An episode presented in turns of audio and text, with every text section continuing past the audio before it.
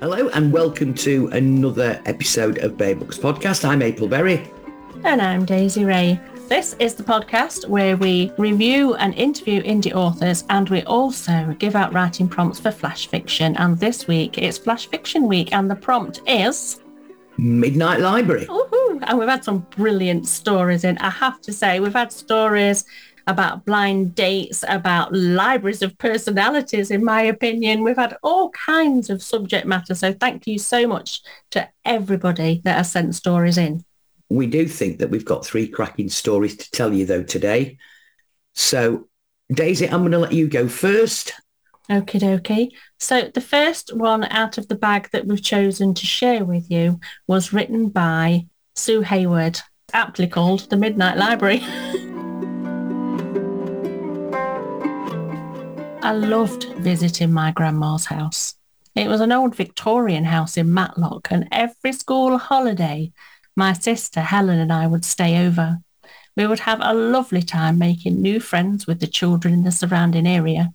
But Helen and I were always told, don't go near the library after dark, by my grandma, and when we were little, these words would scare us.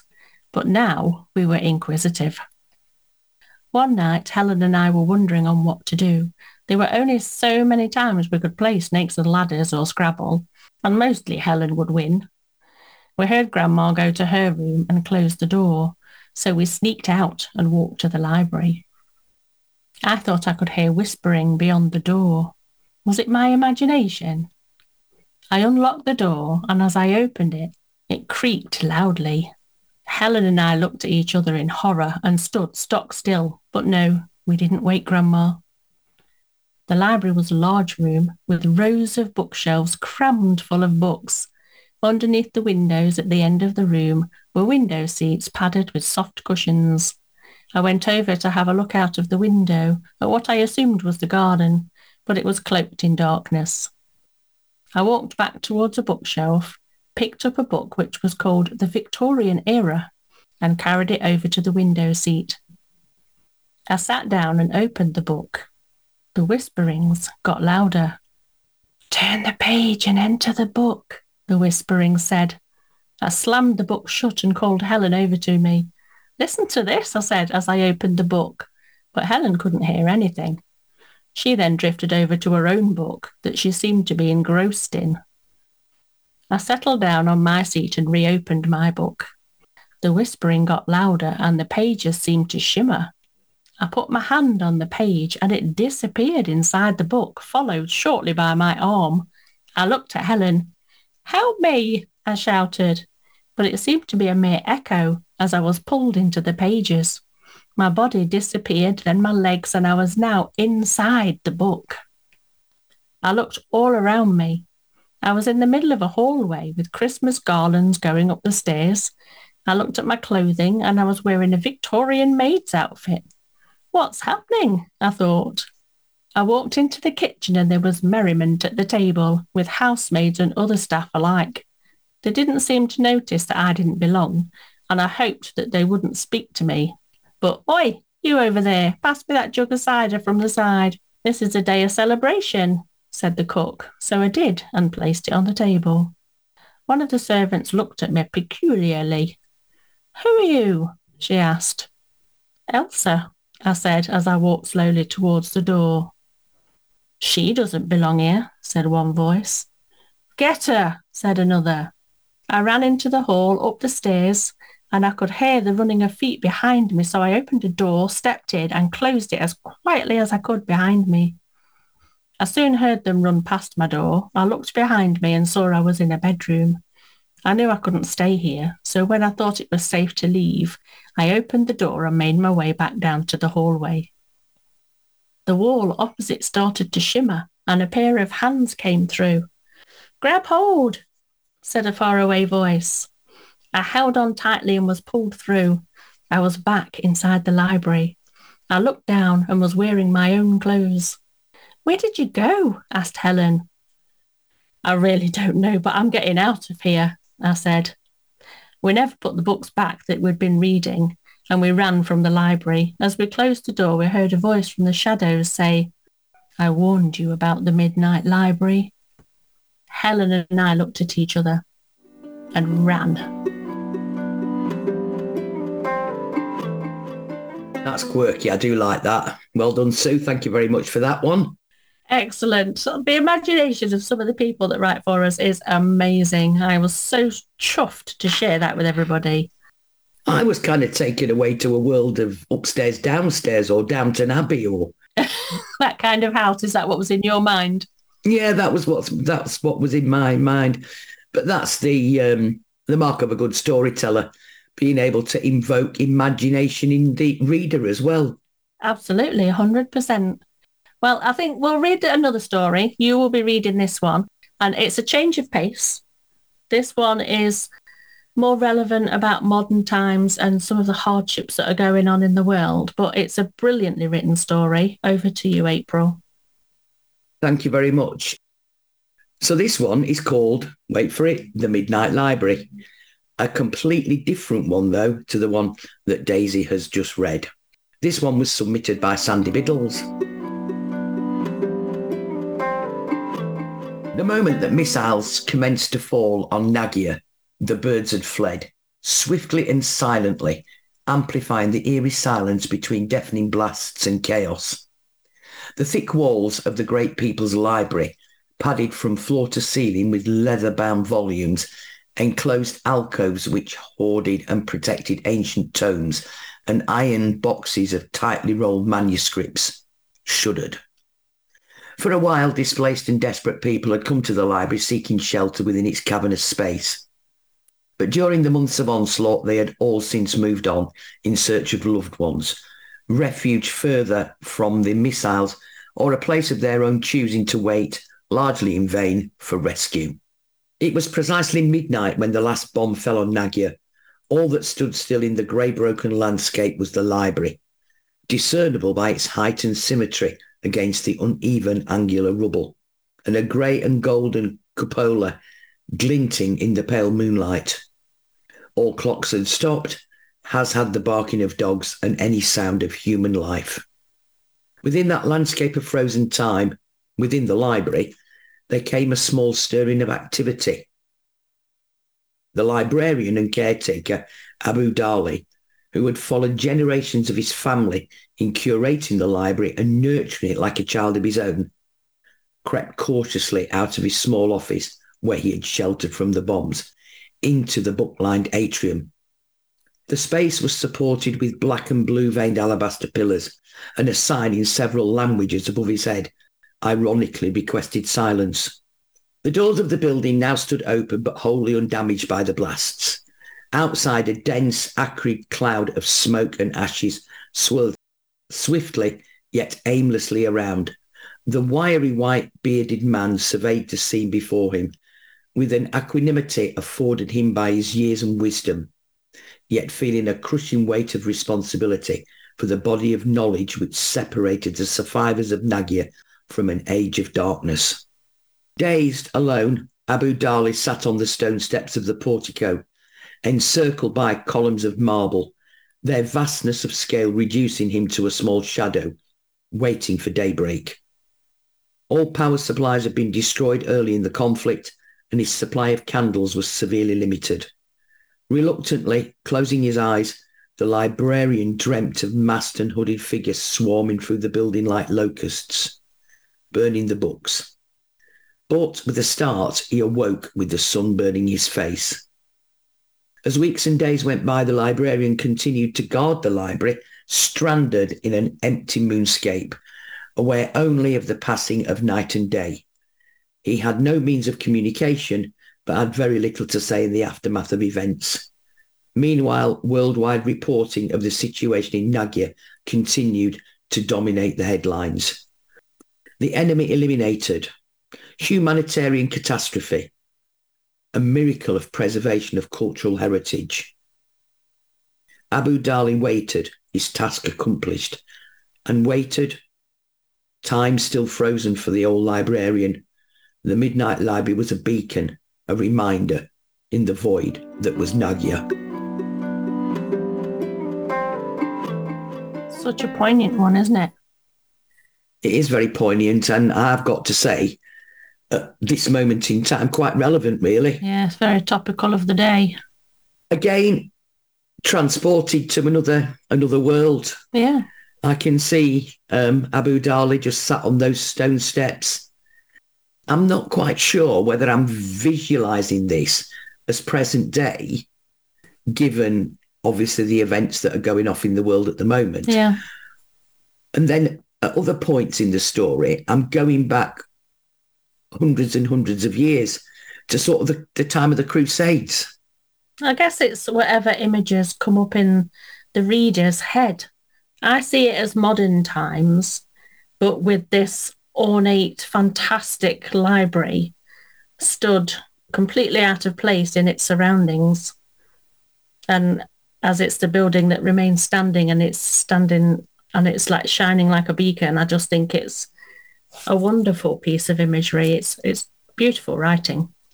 It is. It's really, really good. And I suppose I have to stop my imagination running away with me, because obviously in the Crusades, we didn't have people bro- dropping bombs, did we? Very, very poignant, very, very thought-provoking. Thank you very much for that, Sandy. We'd love to hear everybody's opinions on these stories, you know. So if you want to pop along to our socials, we are more than happy. April and I both read what's on there. So if you want to go and have an natter about any of the stories we read to you, do. We'd love to hear your opinion. So we have decided to read you an extra one because it was quirky and different. It's quite a short one. It's from Dean Wrigley. It's a completely different take on Midnight Library, and that's what made this one a little bit joyous. So we wanted to share it with you. I, I have got a confession, and I do apologise, Dean. But when I read it, I thought, what's this got to do with the library? And then I had a conversation with Daisy and the penny dropped. Yeah. Right. I shall read this one for you then. This is The Midnight Library, a la Dean Wrigley. The children were sleeping soundly, and she knew why. It had all been part of the plan. She stole quietly down the stairs, all the time praying the creaking steps wouldn't expose her descent to her overnight guests. She made her way to the kitchen, and after grabbing a spoon from the drainer, she opened the fridge door. The light came on and illuminated the contents. There before her, sparkling in the cool spotlight, were the remains of the previous day's labour. But there in the centre was the target of her quiet expedition. She had planned this all along, from the moment she had decided on which pudding she would present at her dinner party. She knew that every decision she made would lead to this moment. She reached in with both hands and gently lifted the bowl up from the shelf, gradually withdrawing her arm while trying to avoid causing anything else from losing balance and toppling out. A huge sense of relief quelled her shaking hands as she realised the bowl was now on the edge of the shelf and she could hold it with one hand while getting at the bounty using the spoon she wielded. She gently scratched at the edge of the bowl until she had enticed a slither of cling film to come away from the edge to allow her to pull it back to expose the trifle underneath. Her heart was pounding. She knew the pieces of sponge in the jelly at the bottom of the trifle were extra potent, seeing as she had soaked them in brandy for much longer than those in the layers above. She dipped the spoon in, straightened it out, and gouged out a chunk of the sponge from the bottom layer. She lifted the spoon to her mouth and covered it with her lips. The sweetness of the jelly was the first thing she noticed, but moments later, the hit from the alcohol was the overpowering taste. She rolled her eyes with pleasure, and upon opening them, she caught a glimpse of "free from preservatives" on the label of a jar of chutney. She dug in a second time with similar results. "Store in a cool, dry place" was the instruction on a jar of anchovy fillets. The third visit to the bowl, and the alcohol was beginning to linger on the tip of her tongue. "Refrigerate after opening" was written in bold white letters on the bottle of tomato ketchup. The fourth mouthful had to be the last one. "Suitable for vegetarians" was the reassuring promise on a jar of hoisin sauce.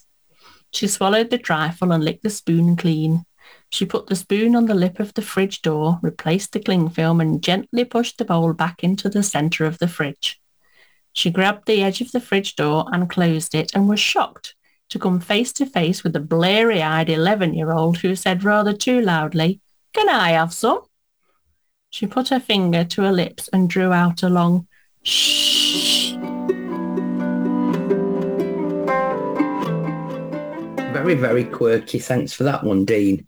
Yeah, it took me a while to work it out. I had to have that discussion with you, but now I get it and I find it, yeah, a, a good, good take on the Midnight Library, because I can imagine that each and every one of the people that you know at some point have spent their time with their head in the Midnight Library. It's quite a good place to be, especially over Christmas. Absolutely. I do love a trifle. I would be in Dean's Midnight Library. No, I wouldn't. I don't. You see, I'm not. I'm not a trifle person. Really, what would entice you into this Midnight Library? Um, cheese. Yeah, cheese. I think nice, nice piece of of Wensleydale from Hawes, or a bit of manchego, or something like that. Yeah, coupled with some really, really nice sweet, juicy tomatoes. Ugh, no. I'm happy with the Wensleydale, but you can keep the tomatoes. Do not need those at all. Thank you very much. No, you can't. You can't have cheese without tomatoes. And, of course, chutney. I like a cheese sandwich and a cup of tea. Where did we get from Midnight Library to you eating cheese butties with a cup of tea? You like boring cheese anyway. I do like boring cheese. I like boring food. Yeah, that's true. See what you've done, Dean. Yeah. Let's get back on track, shall we? I'm now picking on Daisy yet again. Standard. Anyway, next week we are back to reviewing a new book. So what have we got coming up on the list for next week? Uh, we've got a book called Control by Paul McMurray. Oh, fantastic. Yeah, we've got an interview coming up with him as well. Um, it is about an event that interests me, or gets my, my juices stirring. I wouldn't, interest is possibly the wrong word. Blood boiling perhaps is a better word to use. I was chuffed when I first read Reliance, which is the first one of these two books, and Control is the sequel. And it doesn't have the shock factor because it doesn't have the solar storms that knock out all of the power on the entire globe. But it is very dark. So this is my first toe dip into Paul McMurray. Yeah, so to speak. Better just clear that up there. He is joining us for next week's episode, so really looking forward to that and to talking about Control and all things writing and what Paul's journey looks like going forward. Yeah, I can't wait for that. So we will be back next week with a new episode. So until then, take care of yourself and look after each other. And just as a little bit of a heads up, the next flash fiction, should you want to participate, is The Unreliable Mirror. Until next week, take care of each other. Bye. Thank you for joining us. Now you've had a listen, why not pop over and join us on Facebook, Instagram and Twitter. And if you want to send in your flash fiction submissions, you just need to email us at barebookspod one at gmail dot com.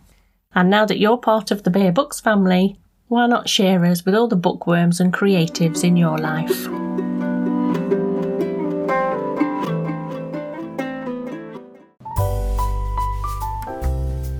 Join me, Daisy Ray, on the Talk Poetry to Me podcast, where we dive into the hearts and minds of poets and spoken word artists, unveiling emotions, sharing stories, and embracing the power of words. Tune in to discover the voices that paint our world with truth. Talk Poetry to Me. You can listen wherever you download your podcasts.